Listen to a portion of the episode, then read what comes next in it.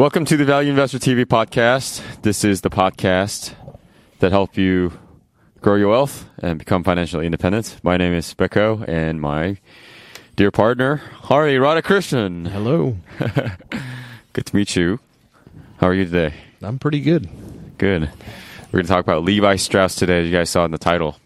Levi Strauss, what an iconic American brand. Yeah. Yeah. So this is uh, episode 53, and the next episode is going to be 54. Um, before we dive in, should we do a s- quick claimer? Yeah. So uh, Disclaimer, rather? yeah. So we are, um, you know, as we've talked about many times in the past, this is a podcast that is designed to um, educate you on how to evaluate businesses the way, um, you know, a value investor would would do so. Um, and educate and entertain you.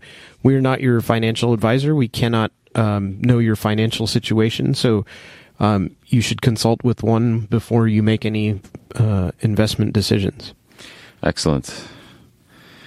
So, uh, Hari, take us uh, through the checklist, and maybe you can give a little plug in about the checklist.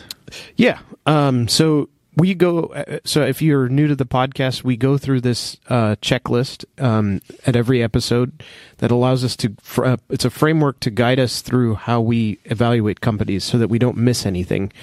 Um, that checklist is available for free if you email us at info at valueinvestor.org. Um, you can also reach out to us on Twitter at at valueinvestortv, um, all one word.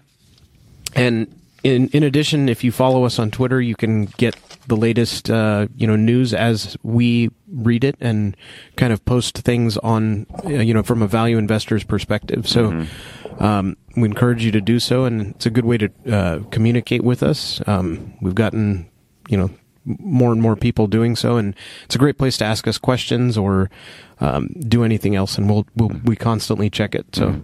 Also, any suggestions for the podcast? Uh, There are a few people who reached out to us for suggestions on what we need to cover, the topics, different companies, Yep. things like that. Feel free to reach out to us. We definitely take that into consideration when we are planning out our podcast. Yeah.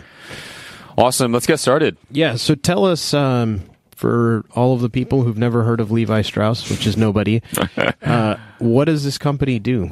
So they make uh, fabulous, fabulous, you know, tough jeans. Uh, they're based in America. They're based in the U.S. and they start. They have you know pretty long, you know, long history actually, which I thought was, um, you know, very interesting history. So Levi Strauss is a is a man. He's a he's a businessman. He uh, he came over from Germany when he was 18 and opened up a dry goods store in New York City with his family. It was uh, it was called J. Strauss Brothers and Company. That's what it was called, dry goods store. And then this is a really interesting piece of history. This was you know this was in the in the you know 18 mid 1800s. And so at the time, a huge gold rush was happening. Everybody in the east, east, you know, eastern seaboard in America and all across the world were, were, you know, were going crazy about the gold rush. And so people started to move over to San Francisco and all these areas in, in California. And he thought that that would be a great opportunity to open up a second branch of this J. Strauss Brothers and Company in San Francisco, which happened to be the gold rush commercial hub at the time. Uh, and that evolved into what we know today as uh, Levi Strauss, the the jean company. Yeah. So they invented blue jeans Yeah, in the 1870s, yeah, uh, which I thought was interesting. And and to be fair to them, it's not. I mean, we they are well known for their blue jeans, but they are consider themselves an apparel company. yeah. Apparel company. Yeah, exactly. So, um, so tell us what what are some of the uh, like what are the brands that fall under that? Yeah, so you have the Levi's, um, Levi. For- well, let's see. Um, the Levi. Uh, let me see. Hold on a second. Sorry about that. Uh, yeah, the Levi brand. You have the Levi brand, under, and underneath that, there's like 501, and and then the other brand that they uh, they they established as Dockers, you know, Yeah. for khakis, and they also have Levi Strauss Signature by Levi Strauss and Company, which I think is a kind of lower quality but mass produced um, version of it. So And then there's a Denizen brand also fa- also falls under the value yeah, uh, value grouping. yeah, exactly. so largely four different categories, four different brands within Levi Strauss. Yeah, and and as we get into it, I mean they they consider that Levi's to be the uh, highest brand awareness in in denim uh, bottoms. Right? Yeah. I mean, it, I think you know people call them Levi's. You know, I mean, it's it's been there forever, so it's it's it's well known. hmm Exactly. When you talk about jeans, so Yeah. I also wa- I want to point out this, you know, they, you know, because there's so many jeans out there right now in the commercial market, when you look at Levi Strauss, Levi's jeans, you know it right away because of that, that red tab next Right. to the right pocket, the Yeah. back pocket. Yeah. And also the double, um, the, what do you call it, the stitches on Mm-hmm. the pocket itself. yeah, Uh, and they, in the annual report, they tout that as a, you know, a way to differentiate themselves in the marketplace. yeah. And I think you know there, I there's some merit to that, in my opinion. Well, and you can you could even see it when uh, I think they were. I saw a video of I think Beyonce was using was wearing jean cutoffs at Mm-hmm. some concert, and you could tell. I mean, they didn't even have a close up, but you could tell they were Levi's because of that red tab. Red tab, yeah, So, yeah, it's very interesting. Um, all right. Uh, so, you know, what else do you have on what does the company do? Um, Yeah. Also, um, I wanted to mention they have a small, which I thought was very interesting for me, at least on an educational level. They have a license practice, so which is you know they don't actually make stuff on their own. Oh, actually, for that matter, they don't actually produce their jeans either. They they, they contract it out, but Right. Um, I thought was what was interesting is they have a very small, but like I said, but more more interesting for my educational purposes. They have um, license license business where they license out the Levi's name and the brand for shoe companies or wallet companies or watch companies. All these different companies will license the Levi's name and make you know their respective products, be it shoes, be it watches, all these things, which I thought was interesting. You know, Yeah, um, you know that's fairly common practice, and Mm-hmm. and you know when you have a strong brand like that, that they license out the uh, just the brand you know the brand itself for. yeah, So, um, you know, there's a lot of things to cover here in terms of like the business itself. Mm-hmm. So, you know, kind of just give us like a you know how they present themselves in terms of their regional breakdown, you know, and their apparel, you know, segments that they kind of you know go through. yeah. So they are a pretty global company. Yeah. Uh, Levi Strauss is really really well known across the world, obviously in the U.S., but also in the, in Europe and Asia.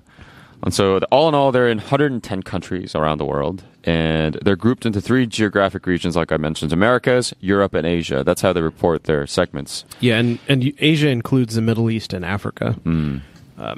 And then half of the revenue comes from international markets. So half, the other half comes from Americas, uh, Yeah. the, the U.S. Uh, they sell their, their, their jeans through wholesale, through direct to direct to direct consumer DCT, uh, be it you know their own retail stores or uh, e-commerce. E-commerce obviously picking up uh, pace, and we were talking about this earlier yesterday actually when we were looking at Grey Goose or Grey Goose. Canada Goose. Sorry, I keep saying Grey Goose. Becco's an alcoholic. when we looked at Canada Goose and when we looked at Skechers, when we looked at all these retail, um, you know, operations, it was very clear to me that everyone in the space was really pushing for direct consumer, yeah, for operational efficiency, for higher gross margins. You know, and, Well- and they're not they're not exception. They're not an exception. Well. I think part of the reason is that when you are at a retail store that's not your own, right? You dilute your brand a little bit because now your your competitors across the you know the aisle, right, from you at um, you know in the jeans section or in the shoe section or whatever, and you don't have as much control over shelves shelf space. What are the brands that are you know prominently displayed? And I think the other thing that we learned from Skechers, which I found very interesting, was Skechers is able to rapidly shift and a- adapt to um, changing demands because of their, uh, uh, you know, because they have their own retail stores, so they can ship product directly. Yep. Whereas if they're selling it through wholesale, they have to buy. The buying uh, occurs like a quarter before, so right there's it's not as quick to to Yeah. change Yeah. pace, right? And so, you know, if something is really selling well, then they can plug into their own stores, but they can't necessarily do that in a you know at the department store or you know or elsewhere. So Right. Yeah. So definitely owning their own retail outlet, the full way logistics, all the way from you know sourcing to manufacturing to you know to to retail. The, Yeah. that, that last mile is very important, and Right. it, it is becoming more important. I feel like you know Yeah. as brands try to establish their presence in people's consciousness. Right. Yeah. Okay. Um, you know, I, I think uh, why don't we kind of you know move on to like the the competitive advantages? What Sure. what what do you think here um, are competitive advantages for them? Yeah, I would say you know, unlike you know, we tend to. But let's let's go back to Skechers and, and, and Canada Goose as an example. Canada Goose, we determined that their brand was really the, their moat. Yeah. Right, their moat is the brand, and kind of with the brand comes with the quality that they provide. Right. And with Skechers, we said it was a low qual, you know, low quality, lowest quality producer, Low cost. low Lowest cost, Yeah. sorry, low cost producer, Right. and that comes with operational excellence. Mm-hmm. I think Levi's is somewhere in the middle. I think. Yeah. Uh, you know, they're not the cheap. I mean, there are de- they're, they're definitely they definitely have the value brand, the signature by Levi Strauss and Denizen, Right. but they're not also premium jeans either. So they're Yeah. somewhere in between. So I think when it comes to you know when it comes to identifying moat, I think the the biggest one we could really name is the brand itself, the Levi's, the classic American icon. You know, when you think about Levi's, you think of kind of the rugged, you know, rugged, you know, rugged lifestyle. You know, Right. um, so I think I think that that is the that is the the the um, the main um, the moat uh, that I can think of. Yeah, I mean, I I think you know they they mentioned that in their competitive strengths that their brand is a big part of their you know business, and I think you know you would be fooled to disagree with them there, right? I think it's an obvious part of their business that uh, is you know when you're buying buying a pair of jeans, there's Levi's, and then there's everything else, right? In some in some respects. Um, I, am not, you know, when we look at the other things that they have, right, um, like as far as moats go, I don't see any real other protection for them, right? Yeah. There's no network effects. Obviously, I don't get any benefit because you're wearing Levi's, right? I mean, there's Some, some, very Right. little, limited though. yeah, Um, no switching cost. It doesn't cost me anything to try a new pair of jeans out. Um, they're not a, certainly not a low cost provider as far as I can tell, right? And that's the thing about low cost moats is it's kind of hard to tell um, who is and who isn't. Um, because you can't you know you can't really um, you have to dig in deeper to understand that. Um, and so skechers it's not obvious that they are you know but they are selling shoes at a much lower price point and capturing a lot of the market you know that way. And i think levi's is targeting that market but not necessarily being at you know at the lowest cost. Yeah, because I, I think it was interesting and when we start getting into financials you know with these retail companies it's all about their gross and operating margins. And i want to say that they kind of you know for those of you who don't know that since this was been around for 150 years they actually just went ipo they had previously been a publicly traded company and then were went private uh, and then went uh, public again like two months ago Mhm. very recently. yeah, so uh, or less than two months ago. So it, it's an interesting like kind of uh, you know dynamic here because we're not looking at a new company like most IPOs are, right? You're looking at a company that has 150. I mean, they're probably one of the oldest actually Yeah. out there. Yeah. So you know when you start talking about these you know kind of businesses. There's not a whole lot of new territory for them to really, you know, they're established, right? Yeah, I think not- maybe that's a good segue into the uh, one of the next questions, which is kind of the long term Yeah. long term growth prospects, right? Yeah, and so yeah, tell us tell us a little bit about that. I think um, you know when it comes to like the the the prospect for gaining new grounds, like you mentioned, it has been around for a long, long time. Right. But I think certainly there are areas where you can still go. But I think it's a matter of I think it's a question of what is the growth rate even at these remote locations. For Yeah. example, take China or India, for example. We were talking about this before the podcast. I've, obviously, there are room to grow there, but you know, is it going to be an explosive growth like that? You know, like like like Great uh, Canada Goose or or, or Skechers, for example. Well, so here's the thing that I found interesting is that their management had been around since 2011 is when the, the current management kind of took over. Yep. It's not like China was a new thing, right? So they had they've been there. They've been international for since the 50s. Um, obviously, you know, China has been more wealthy more recently, but they're doing very well in India. And they talk about China. They said 20% of the world's, you know, population that they can target live in China, but they only have three. It only accounts for three percent of their revenue.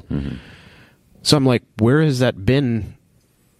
I mean, why hasn't then that been growing explosively since you know the last few years, right? Um, you know, you grew up in Korea, Yeah. and it's a very popular brand there. It's definitely, yeah. We were talking about this before the podcast. I mean, it it certainly is a very very popular brand, and I remember growing up and going to middle school or or elementary school, even you know, people wearing Levi's was definitely a, a status symbol. You know, it's like Right. the cool kids wear Levi's, and everyone else wears the other things. Right. And I think there's certainly that aspect of of it at play in other countries. Well, like in India, you know, as far as I can remember, since you know, since at least the late '90s, mm-hmm. you could buy a Levi's in the store. So I, I'm curious as to what is is there a problem in China? Like it just the cut it, the brand doesn't have the same level of res that resonates with with them, or is it that they just didn't invest well? Like, Yeah. Because to me, that's where this the growth rate has to come from, right? Is you know these markets they talked about uh, Brazil, India, uh, and China as like kind of the big places for them to go. So I, I feel like that needs to be a you know a big push for them. Yeah, yeah. I, I wonder. You know, I wonder. Just when you were saying that, I wonder. Um, you know, if the if the brand itself has kind of det- deteriorated, you know, over time, right? Because when I was growing up, it was definitely a hot thing to wear. But as with fashion, it kind of, you know, it comes and goes. Yeah. And so maybe Levi's is experiencing some of that overseas. Well, because what was interesting to me was in their, you know, they're talking about their business strategy for growth. They expand into growth into the top five countries: Yep. U.S., France, Germany, Mexico, and the U.K. That grew three billion to three point five billion. You know, uh, and they have about a five and a half billion total. So it's a huge chunk. Mm-hmm. So India is, you know, rapidly growing, rising middle class, etc where is where does China fall into this? Right, mm-hmm. Skechers had very good penetration there, seeing tons of growth. So what are we what are we going to see in In China. in China for Levi's? That's mm-hmm. that's to me is the the unanswered question, and I didn't get a good answer from the annual report. yeah. Yeah, definitely. S one, I should say, not the annual report. Mm-hmm. An annual report, you know, they didn't really go into really dig deep into kind of different different geographies in, Yeah. in, in too much detail. So Yeah, and I, one of the things that I'll say that this, I, I found this company very frustrating because they, it was difficult to follow at times how they presented information. Mm-hmm. Like compare this one to like the Skechers annual report. It was a lot easier to see the breakdowns of, uh, you know, their company stores versus you know wholesale versus other. Yep. Uh, I felt like this one was much more difficult to Yeah. follow. yeah, you have to dig in a little bit more. Yeah, so you have to do more work. I, I don't like when businesses do that. And this may just be because it was the IPO filing and maybe in their annual report they'll get better at it. So I'm going to give them a, A break here. a break here. But mm-hmm. when we look at that question later about management o- open and honest, that's where I would ding them a little bit. Just, you know. So, okay. Mm-hmm.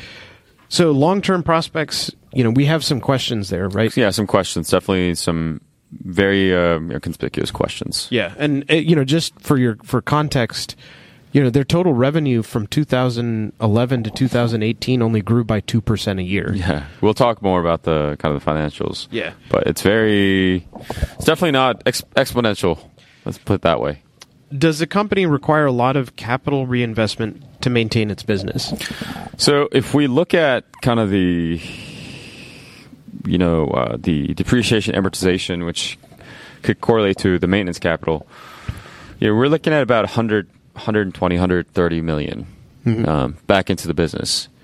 And so in, in that respect, um, you know, this is also, one thing that I would I do want to note is that 98% of their product is actually manufactured by independent contractors.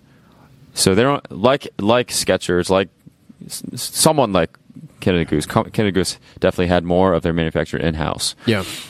They have they outsource 98% of it, so they don't really have a lot of you know you know big you know big ticket uh, capital expense items to to to maintain.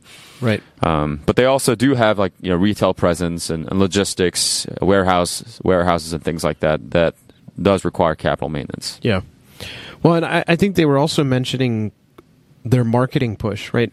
And of course, this Yeah. is not capital for reinvestment, but it is a operational expense. But They've in the last few years they've been making a heavy push to, uh, you know, they have they've sponsored uh, San Francisco's uh, football stadium, Levi Stadium, um, and they you know sponsored Beyonce when she was doing the Coachella you know uh, concert.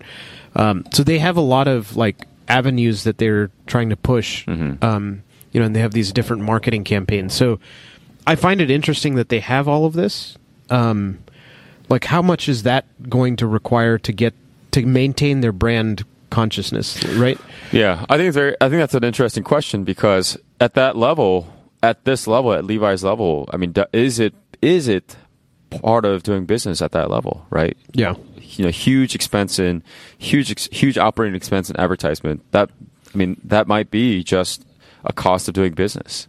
Well, I mean, you look at like company like Coca Cola, which has a similarly iconic brand, mm-hmm. right? And they have a ton of marketing expense, and mm-hmm. that's just to maintain their, mm-hmm. you know, existing kind of Relevance. relevance, right? You know, you have to keep doing it. And Levi's has the same problem that they're in probably nearly as many countries as Coca Cola. Um, everybody's heard of them, but you have to keep the brand at the top of your mind, otherwise it kind of starts slipping, right? So I, I- do think there is some level of that. Um, you know, and there may be more creative ways to to market and you know that kind of thing, but you know the the thing is they open themselves up for public scrutiny now as a publicly traded company. So For these sure. are that's why we're asking these questions, right? Mhm, you know, exactly. so um, if we're going to make an investment in a company, we want to know how much is that going to take, right? Mm-hmm. Because in some ways, clothing. The thing I worry always about clothing companies is it is still a commodity, right? Like, yes, they have an iconic brand. I can also still go to any number of stores and you look at all of them, you know, retailers, J. Crew, Banana Republic, or The Gap, they're all struggling to maintain relevance, right? In a world where you can buy stuff online, Exactly. uh, it's very easy to you know to kind of erode away that you know oh I I can now go to Ross dress for less or uh, TJ Maxx and get these clothes at half of the price of you know you know so they kind of cannibalize their own market because now people are expecting to pay less uh, you know the outlet store and that kind of stuff Yeah, certainly. I think that. I mean, I think Levi's, like we talked about earlier on, Levi's in a is right in the middle of the spectrum where it's not the lowest, but it's not also the most exclusive, know, brand itself. Yeah. So I think this is kind of a tough territory to be in for retailers, and Right. especially for clothing. right Because if you're in the if you're in the way far up north, you know, very much you know exclusive brand, there might be a little edge there because you're not really a commodity at that point. You know, Yeah. it's a luxury item. Right. Whereas right in the middle, it's like okay, you're not the lowest, co- you know, low cost provider, but that you know that's a tough part to be in. Right. And I, I- I think that differentiates them from Canada Goose and from Skechers, right? Skechers' is m- protection is, you know, is brand, but more so it's that they produce things at a ch- you know cheaper Cheap. price point, and then they're able to you know kind of adapt. So Levi's, I think there's a lot more competition in the bottom For know, sure. uh, and tops space For sure. right? So, you know, that that these are the things that you know, I, I don't get a strong feeling, you know, on them, Mm-hmm. right? Even though I think this is an iconic brand and all that. That's true. So, um, okay, so let's let's talk about uh, business relationships, and I don't know that there's much to really say here. Not really. Um, I would say this though. I think they did mention in the annual report that they have the, the logistics people, logistics support employees in North America. They're unionized, but you know, that, you know, people have unions and they work fine. So that's just something Right. to keep in mind. Yeah, no, no, no red flags here in Yeah. terms of suppliers. Um, you know, they they're wholesale distributors. They don't have one particular store that you know sells most of their their stuff. So Yeah. I don't see any risks there. I don't either. Um, you know, like Hasbro and Mattel got dinged when Toys R Us went down. Exactly. So I don't see that with Levi's. Right? You Yeah. can buy it pretty much anywhere. So Yeah, they said. Let me just give you a some statistics. Twenty-eight percent of revenue generated was generated by top ten wholesale wholesale customers, and not one wholesale customer had more than ten percent. yeah, Um, so just going back to going back to your point about reliance on reliance on other you know reliance on a single customer, they don't really have that risk. Right. Okay. Um, well, you know, so we're, uh, you know, for the we're kind of wrapping it up here on our Sure. first part. Um, Any other real comments here for, you know, what we're looking at in terms of Levi's? Yeah, I think Levi's, like we said, is a very iconic brand, very much an American iconic classic brand. But the competition is very intense. There's intense pricing pressure at this bracket. Yeah. and uh, you know, and also there's some you know big question marks regard you know regarding their financials um, that we'll talk about um, in Yeah. the next episode. But yeah, the brand itself, I don't think you know. I think our conclusion is that it is quite strong, but it might not be strong enough to sustain the enough sustain the heavy competition in that in that marketplace Yeah. that we talked about. Awesome. Okay. Well, let's, um, uh, well, we'll wrap it up for, Sure. for this one episode. This was episode 53, and uh, thank you guys for listening. We'll see you on the next episode 54. Thanks. Thanks.